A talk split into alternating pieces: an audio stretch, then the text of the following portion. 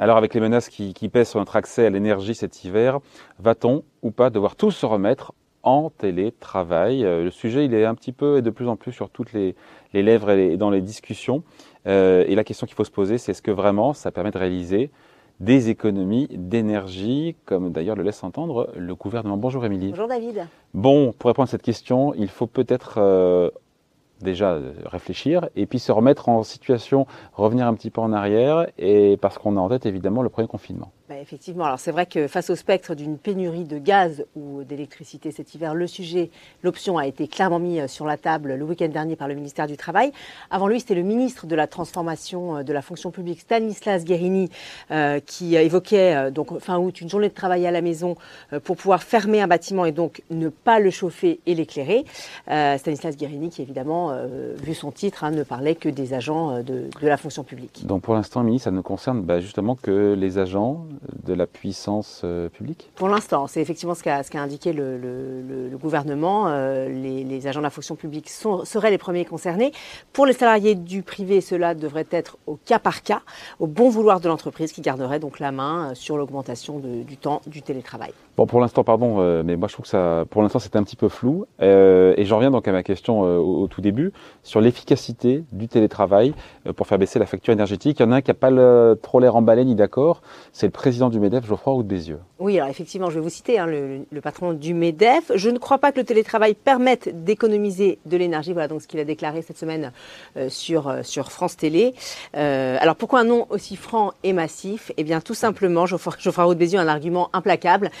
pour que le télétravail soit efficace, il faudrait que tous les bureaux, tous les étages soient intégralement fermés. vous le savez bien, David, quand, quand, on passe au télétravail, il y a certes des bureaux qui sont fermés, des étages entiers parfois qui sont fermés, mais on, on garde quand même certains étages, certains bureaux ouverts pour les quelques salariés qui travaillent toujours en présentiel. Donc finalement, si on fait le calcul, si on prend en compte la facture énergétique du salarié qui travaille chez lui plus la facture énergétique de celui qui travaille en présentiel, eh bien on n'y arrive pas vraiment, ça doublonne et donc ça augmente finalement la, facture énergétique. Est-ce qu'on a des études, encore une fois, euh, au-delà de ce du point de vue du, président du MEDEF, sur euh, euh, suite au premier confinement Alors des études, il y en a beaucoup hein, qui ont été faites sur le sujet, ça va être difficile de toutes vous les donner, mais euh, il y a un rapport de l'Institut de physique du Royaume-Uni. Alors ça se passe au Royaume-Uni, certes, mais bon, c'est intéressant de regarder. Il avait été publié en 2020, donc pendant le premier confinement.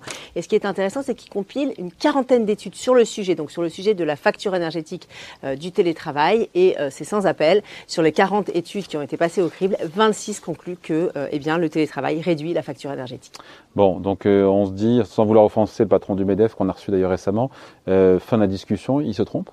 Alors c'est un petit peu plus compliqué que ça. Je vous propose de revenir en France. Là, on va parler d'une étude du gestionnaire du réseau de transport d'électricité RTE qui a publié donc un rapport sur le futur énergétique de la France à horizon 2050 et euh, il dit à peu près pour ou prou la même chose hein, que Geoffroy Roux ah. Bézieux, euh, à savoir que le télétravail finalement pour qu'il fasse baisser la facture, il faut il faut que le chauffage central d'une entreprise soit intégralement coupé.